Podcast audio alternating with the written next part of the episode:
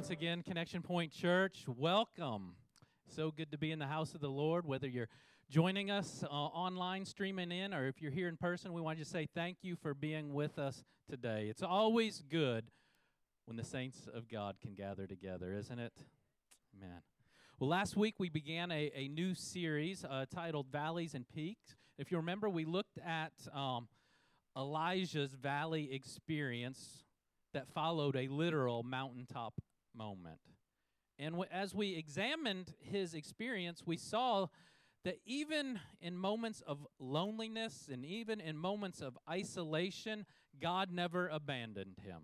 God was always faithful in his provision for Elijah, and God is always faithful in his provision for us. Now, for Elijah, it may not have always come the way that he may have expected it to come, but it came just the same. I can tell you this I've never had a raven bring food to me every day, or any day for that matter. In fact, not only has birds never brought me food, I think we feed all the birds in, in Hendersonville.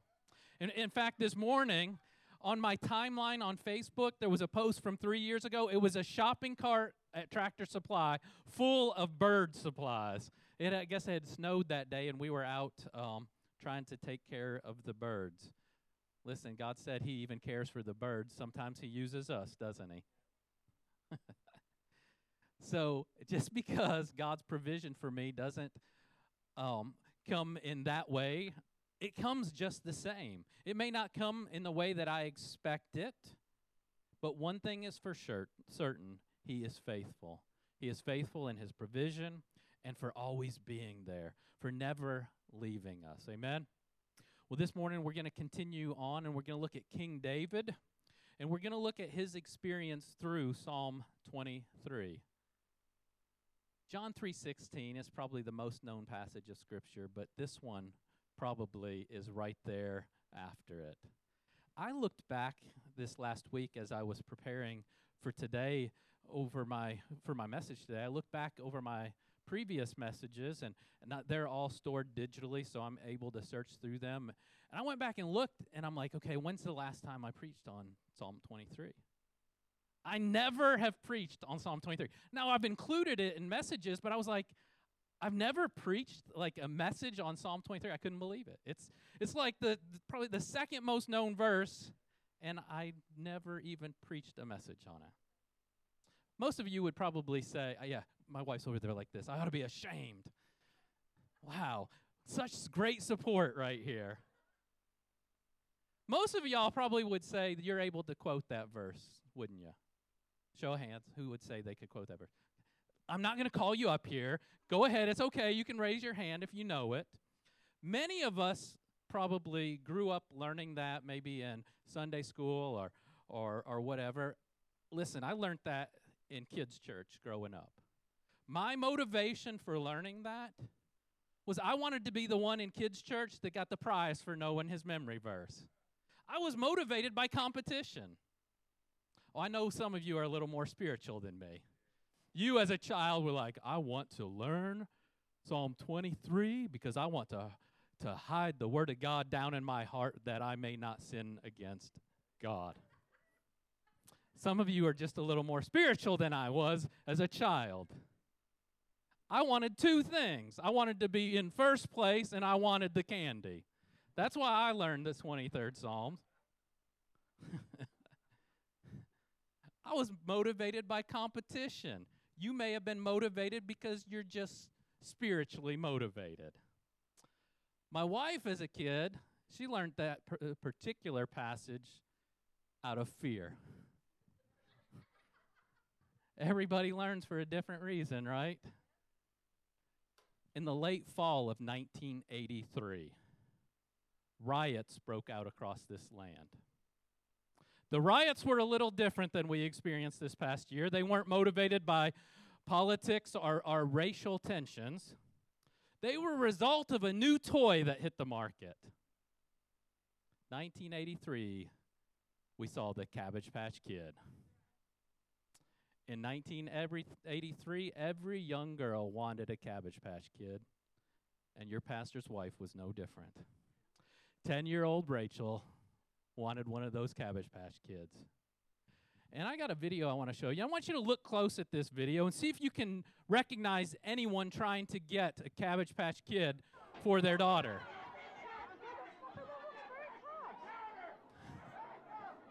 Welcome to another holiday shopping season. When the doors opened at this Wilkes-Barre, Pennsylvania store, the pushing and shoving began. One woman was knocked to the floor and suffered a broken leg.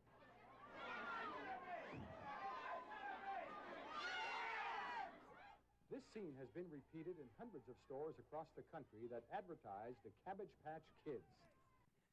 Uh, all right, so th- that that video was from Pennsylvania. So so maybe there wasn't a certain person in there that you may recognize. But that being said, she may have shown up in a similar video somewhere because that year both Rachel and her sister Angie both got their Cabbage Patch kids for Christmas. There was hysteria that was across this land. It was like the, the first big toy that that created that whole, you know, Black Friday type of craziness out there. There was other hysteria and folklore surrounding these dolls, though. You may or may not be familiar with this, but Rachel claims she saw a news story as a kid about claiming that these Cabbage Patch dolls would come to life and strangle their owners. Not that I have any reason to doubt her, but just so you know, I tried to find this news story on the internet and could not find it. Granted, every news story from the 1980s aren't readily accessible. So there very well may have been some news stories that, that said this. I did find, however, some things online that said such a story was reported in the National Enquirer. and if you remember from the Men in Black movie, real news is found in the National Enquirer. Now, whether Rachel was in line at the Kroger and saw that National Enquirer, or if she actually saw a local newscast. The thing that stood out in that story to her was this one of the people claimed their Cabbage Patch doll came to life and they begin to say the 23rd Psalm. And as they said the 23rd Psalm, it saved their life. So she learned the 23rd Psalm. She took the story to heart. She was not about to be killed by her Cabbage Patch Kid. Now, to be clear, I don't for a second believe any Cabbage Patch Kid ever came to life and killed anybody.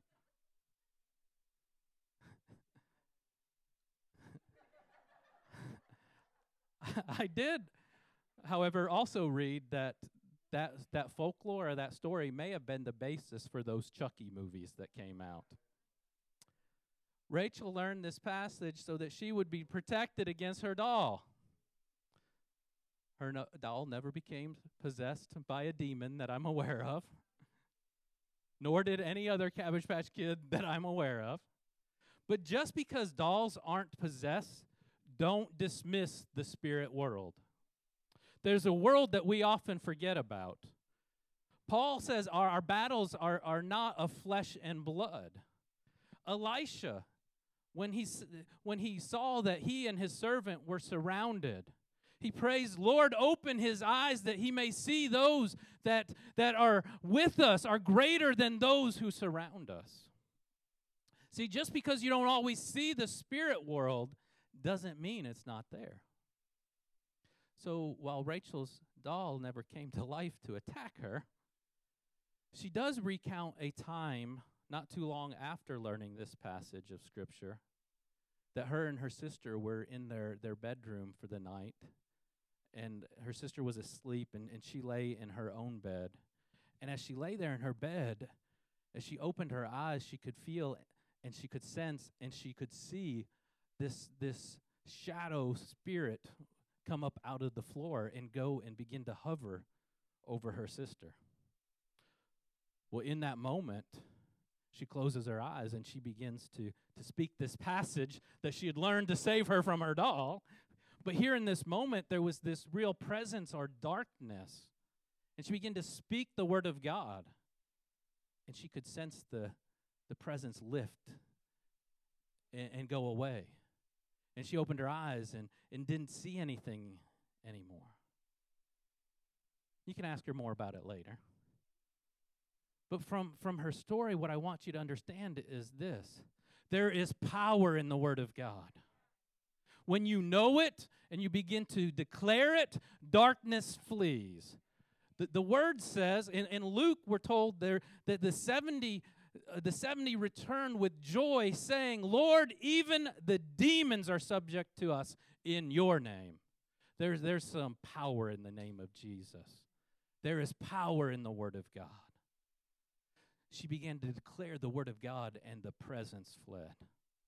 Whatever your reason may be for, for learning this passage of Scripture, Maybe it was for competition. Maybe it was because you're holier than the rest of us. Maybe it was because of fear. Whatever it may be, you need to get the Word of God down in you. And see, when you, when you know this passage, you'll know that it brings comfort in times of distress. That this, this passage of Scripture, this passage in Psalm 23, it brings comfort during tough times. I believe as we walk through this passage today and we look at it a little closer, I believe it's going to bring you even more comfort in the days ahead. If you've got your Bible, go ahead and open, if you would, to Psalm 23. And as you're turning to Psalm 23, let me ask you how many of you would agree that life is not always an easy journey? Life doesn't always happen the way that you expect it to. The, the truth is, the path that we walk is full of ups and downs. It's full of hills, it's full of valleys, it's full of peaks. There are moments of joy followed by times of pain, moments of joy followed by moments of fear and even anger. I don't know how people who do not know Jesus who do not know the Word of God, I don't know how they make it through life. This passage of Scripture has brought so much comfort to so many people. There, there's some debate as to when David actually wrote this passage. There are some who would say they believe he wrote it early in his life while he was a shepherd. But most commentators, however, uh, believe that David wrote this later in life. And I kind of fall into this camp. And as we walk through it, I think you may as well. See, because I believe this passage reveals a life that has seen God faithfully walk with him through some of the deepest valleys. While I believe it was written during the towards the end of his life, I also believe that he looks back at his early life at that time when he was a shepherd boy. He relies on those experiences as a shepherd in describing the Lord as his shepherd. Let's look at this passage together. Beginning in verse number one, it says this The Lord is my shepherd, I shall not want. He makes me lie down in green pastures, He leads me beside the still water. He restores my soul, He leads me in the paths of righteousness for His name's sake. Yea, though I walk through the valley of the shadow of death, I will fear no evil, for you are with me, your rod and your staff, they comfort me. You prepare a table before me in the presence of my enemies. You anoint my head with oil. My cup runs over.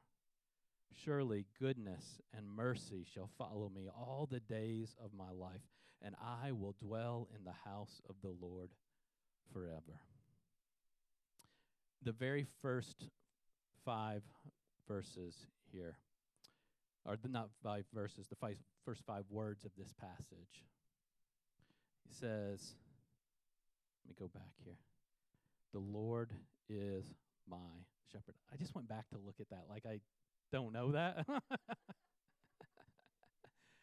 uh, in the first five words, David establishes this image between a shepherd and his sheep. Now, for the people of Israel, it, it wouldn't have needed a lot of explaining. They understood what a shepherd did, and they understood the relationship there. It needs a little more explaining for us in 2021. It requires us to dig in a little bit to understand this. But see, for the people that, that would have been reading this at the time, they knew the role of the shepherd. They knew the role of the shepherd was to protect, the role of the shepherd was to provide for the flock. They understood that the shepherd was there to rescue the sheep when the sheep were in trouble, to discipline them when they wandered out, off. They fully understood it. But for us to understand this passage, we kind of got to know that as well as we need to understand a little bit about sheep. You may not realize this, but sheep are not known to be the brightest of creatures. In, in fact, they're known to be a little dumb.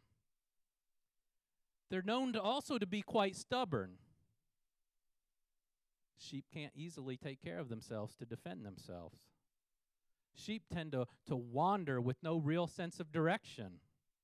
Sheep are always looking for that next spot of green grass. Sheep are nervous, they're easily frightened.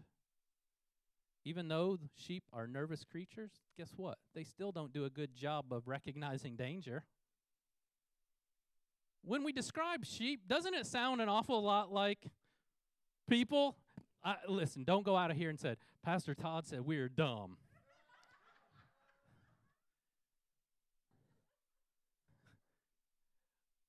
We don't always make the right choices, though, do we? Sometimes people do dumb things, don't they?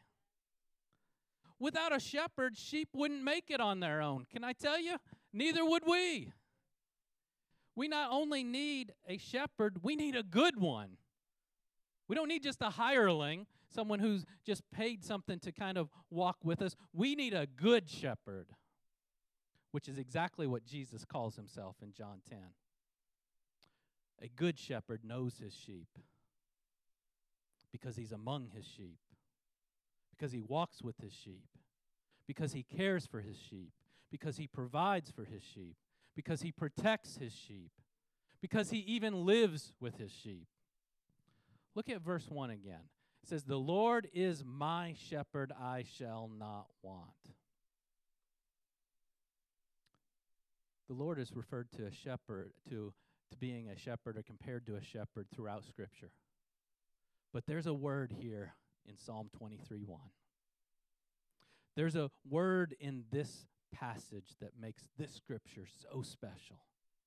It's, it's a word that makes this passage very personal, which is why it speaks to us so clearly in, in moments of need. And that's that word my. Oh, you'll see, you'll see the Lord described as a shepherd, and you can look and you can look in Psalm 28, Psalm 80, Psalm 95, Psalm 100, and you'll see the Lord described as a shepherd. But here in this passage, David says, The Lord is my shepherd. And in doing so, he's saying two things. The first thing he's saying is, I'm like a sheep. In other words, he's saying, I don't always make the best decisions. He's saying, I, I tend to be a little stubborn sometimes. He's saying, I, I can be a little excitable. Sometimes I'll fall into temptation. He's saying, I, I need to be guided. And sometimes I need correction. See, David admitted he was like a sheep here, and if we are full, going to fully benefit from the richness of this passage, we need to do the same we must admit that we are like sheep in need of a shepherd. David not only says that he is a sheep, but he also says the Lord is his shepherd. David wasn't a sheep being cared for, as I said, by some hireling. He was a sheep with a true and faithful shepherd, one that would lay down his very life for him. See, people can relate to this passage because you don't have to insert your name here you know we'll we'll do that through scripture right? We'll find a scripture or something and we'll we'll make it more personal. We'll put our name in there. Well right here it's when we read this it becomes real to us because because it says it right there the lord is my shepherd i shall not want. This entire passage is filled with personal pronouns. Throughout it we'll see words like me my and i This passage isn't about an entire flock that belongs to the shepherd, but it's about one. One individual sheep and how the shepherd looks after and cares for each and every one individually. Jesus said that a good shepherd would leave the 99 who are safe and sound, who are gathered together to go after the one that was lost. And David said, Because the Lord is his shepherd, he shall not want. The Lord is my shepherd, I shall not want. Why? He lays it out right here in the next couple of verses. It says in verse number two, He makes me to lie down in green pastures. He leads me beside the still waters. This passage, verse number two, it's, it's about the shepherd providing. He's meeting even the most basic needs of food and water. Now, you need to understand that Israel wasn't known for its abundance of fresh meadows. Yet it says, He makes me to lie down in green pastures. So the, so the shepherd would lead the sheep to, to where the food was good, where the food was plentiful. He would lead them to still water. Remember, I said sheep were nervous creatures. They, they wouldn't drink from running water, so the, the shepherd would take them to the calm water. And if the calm water wasn't available, he would take rocks and he would build up a dam so that it would create this stillness so that the sheep would be able to go and they'd be able to drink and get their fill without fear. David says, He makes me lie down. Again, you have to know about sheep to kind of really get this. Sheep, when they're hungry and thirsty, they won't lie down. Even though they may need rest, even though they may be tired, they'll continue going around grazing, looking for some food. They'll continue to stand and graze until they get their full. But when they've been satisfied, when they've had plenty to eat, they'll lie down and rest. See, the shepherd knows the need for both the sheep to be fed and the sheep to rest. And when the sheep have been fed, they can rest fully content. But know this even when the sheep lie down, even while they are sleeping. They're nervous creatures. When they hear a noise or a sound, they immediately will spring to their feet in fear. And when this would happen, the shepherd, he would go to the sheep. He'd reassure the sheep.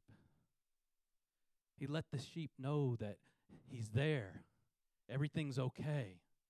And then he would gently lay the sheep back down, put the, sleep, the sheep down so that it could rest. See, many people today, they've, they've got their minds, they're flooded with problems. They've got heavy cares, heavy burdens upon them. People can't rest because of these things, because of fear. The mind is going 24 7 all the time. But the Good Shepherd wants you to place your trust in Him. The Good Shepherd wants you to know that He is with you that He takes care of you, that He tends to all of your needs, and that in Him you can find rest. Oh, how much we are like sheep, always going, always striving, always looking for the next green pasture, restless, unsure. Oh, how we need a shepherd. We need a shepherd that will say, Lie down and rest. It's going to be okay. See, we never find true rest as we wander aimlessly through the world. But when our trust is in Him, in the Good Shepherd, when we know He is our provider, when we know He is our protector, we can lie down and rest in Him. Verses 3 and 4 say this He restores my soul, He leads me in the paths of righteousness for His name's sake. Yea, though I walk through the valley of the shadow of death, I will fear no evil for you are with me, your rod and your staff, they comfort me.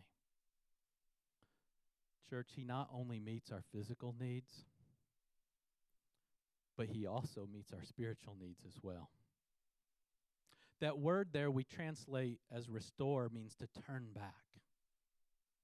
It's a word that we'll often translate refresh, but right here it really means to, to turn back. It's a, it's a word used throughout the Old Testament in reference to the people of Israel re- repenting and returning to the Lord once again. Remember, I said sheep tend to wander off? They don't always make the best choices. It didn't take much for a sheep to get distracted. They will often wander from the flock. See, and if, if the shepherd, when he's when he's moving the, the sheep from one place to another, if he would get behind them and drive them, think about like the, the cowboys and the cattle, how they'll how they'll drive cattle. If if a shepherd would do that same thing with sheep, they would have sheep running in all kinds of different directions. So the shepherd will get out in front of the sheep and he'll lead them as a guide, guiding them in the way that they should go along the correct path. Now, I didn't always say, I didn't say the easiest path. He would take them on the correct path, the best path. But because it wasn't always the easiest path, sheep would sometimes wander off. They would get off of the right path. Sheep wouldn't, wouldn't always follow the way that they should, and the shepherd would have to go and, and, and get them and, and bring them back to the flock. Now, some sheep would tend to wander a little more than others, and the shepherd would have to correct them. Sometimes the shepherd would actually have to break a leg of a sheep or put a splint on the sheep so that it wouldn't wander off. And, and, what would happen is when they would get to a real tough spot, even though that sheep may have a splint, when they would get to a place where the, the times were really difficult or the, the hill was too much, that shepherd would have to pick up that sheep and carry it through that, that tough spot. And, and in doing so, that sheep would really get to know that shepherd. And it would know that it could depend on the shepherd during the tough times. And, and, it, and it wouldn't tend to wander off so much. That's why David says, The rod and the staff, they comfort me. The crook of the staff was used to pull the sheep back, but the rod was used for correction. See, he could say, The Lord is my shepherd, because he knew that the Lord cared for him. It says, For his name's sake. What does that mean? What's in what does it mean for his namesake? What what is in the Lord's name? His very character is in his name. It's who he is. He has a deep love, as we sang about this morning, a deep love for each and every one of us that goes, that, that, that takes him to go after each of us. He chases us down. The Good Shepherd loves us, and because of that, he'll rec- correct us when we need it. We don't enjoy correction, though, do we? But we need it. He disciplines us because it makes us dependent upon Him. It, it, it, counsels us and teaches us. He disciplines us because it keeps us from hurting ourselves and others around us. He corrects us because it stirs us to a place of repentance and keeps us on the right path. In verse 4, David says, Though I walk through the valley of the shadow of death, through the valley of death. When we, wor- when we read that word valley, oftentimes we read it and we think of those beautiful paintings on the, that people will have hanging up with the mountain and the, the lushness below and, and the, the green grass and all of that. But that's not the, the picture here in, in this passage. That's not the, the picture in the Old Testament when it talks about the valley. When, when, it, when it talks about valley, it's not talking about a peaceful and a calm place. A valley was an area that would often have these, these sheer cliffs on each side of it. It would be a very narrow place, a dark place, filled with danger. It's a place that wild animals would lie in wait. It's a place where thieves and robbers would wait for people to pass through. It's a p- picture of a very dangerous place for sheep and for people. Valleys represent some of the darkest times of life. That's what, that's what David's referring to here when he says the valley of the shadow of death. it speaks so clearly to us of the worst circumstances in life. David in his life had many valley moments. He had some incredible mountaintop experiences. Remember, as a shepherd boy, he's anointed as the next king of Israel. He then goes and he defeats this giant, Goliath. But he had some valley moments right after that. He spends 10 years on the run from Saul, who's trying to kill him. Sounds a little bit like last week in Elijah, doesn't it? David, throughout his life, had some incredible times in the valley. And David here says, even though, even though things may not always go my way, even though it may not go the way I planned, even though they said I was going to be king, even though Saul may be chasing me down, even though death may be around every corner, I will fear no evil. Why? There's a shift in this passage, and you got to see it. Up through verse 3, let me put verse 4 back up there again. Up through verse 3, he's, he's talking about the Lord, and he says, He leads me. He does this. He is this. He is, he, he is my shepherd. He leads me in the path of righteousness. He restores my soul for his name's sake. But there's a shift in verse 4. David goes from the word he, when referencing the Lord, to the word you. David could say, I can walk through the worst circumstances in life. I can walk through the very shadow, a very valley of the shadow of death. Why? Because it says I'm not alone. He says, Because you are with me. He goes from talking about God and how he is a shepherd to speaking with God. He's saying, You are with me. When, when walking through life's most challenging seasons, I don't have to fear because the Lord is with me. And that, that means I, I don't have to worry about my provision. I don't have to wonder if, if I'll be overtaken by some threat. My, my shepherd is there to protect me, saying, You are with me, God. He's there to keep me on the right path. I don't have to worry about the future. I don't have to worry about what tomorrow is going to bring, what's around the corner, because the shepherd is leading the way. He's guiding me the way that I should go. The shepherd already knows what's ahead. Look at verse number five. It says, you prepare a table before me in the presence of my enemies. You anoint my head with oil, my cup runs over. Here, the image changes slightly. It goes really from talking about a sheep more to talking about a person here. I, I believe this, this verse right here is really our big clue as to this was written later on in David's life. David had seen many valleys up to this moment. He, he had seen times of being chased by Saul for a decade, to, to having his very own son Absalom want to kill him. He's seen some, some valley moments. And David is saying, You, God, you have been with me every step of the way. Even when my enemies were all around me, even when even when the, the enemy was camped just outside of my cave. I don't have to worry. Because even in the very presence of my enemies, you prepared a meal for me. You set the table for me.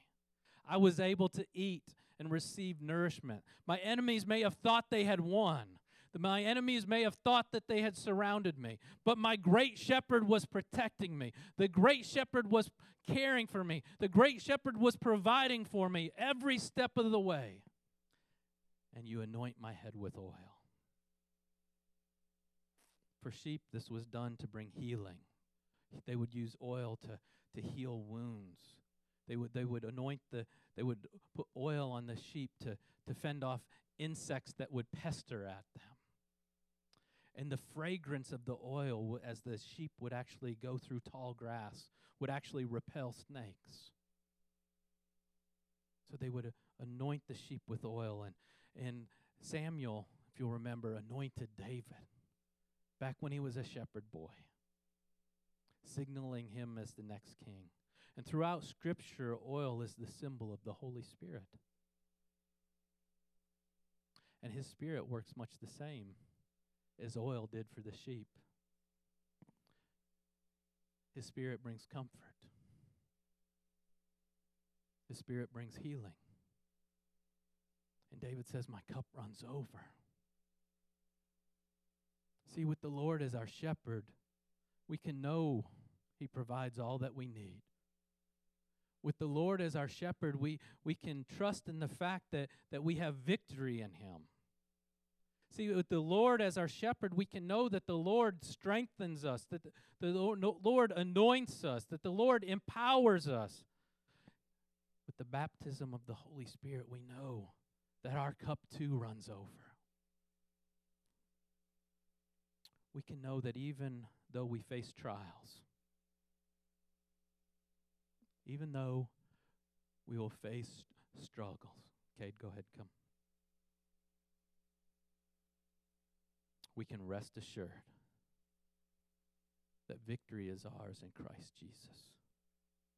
Psalm 23 6 says, Surely goodness and mercy shall follow me all the days of my life, and I will dwell in the house of the Lord forever.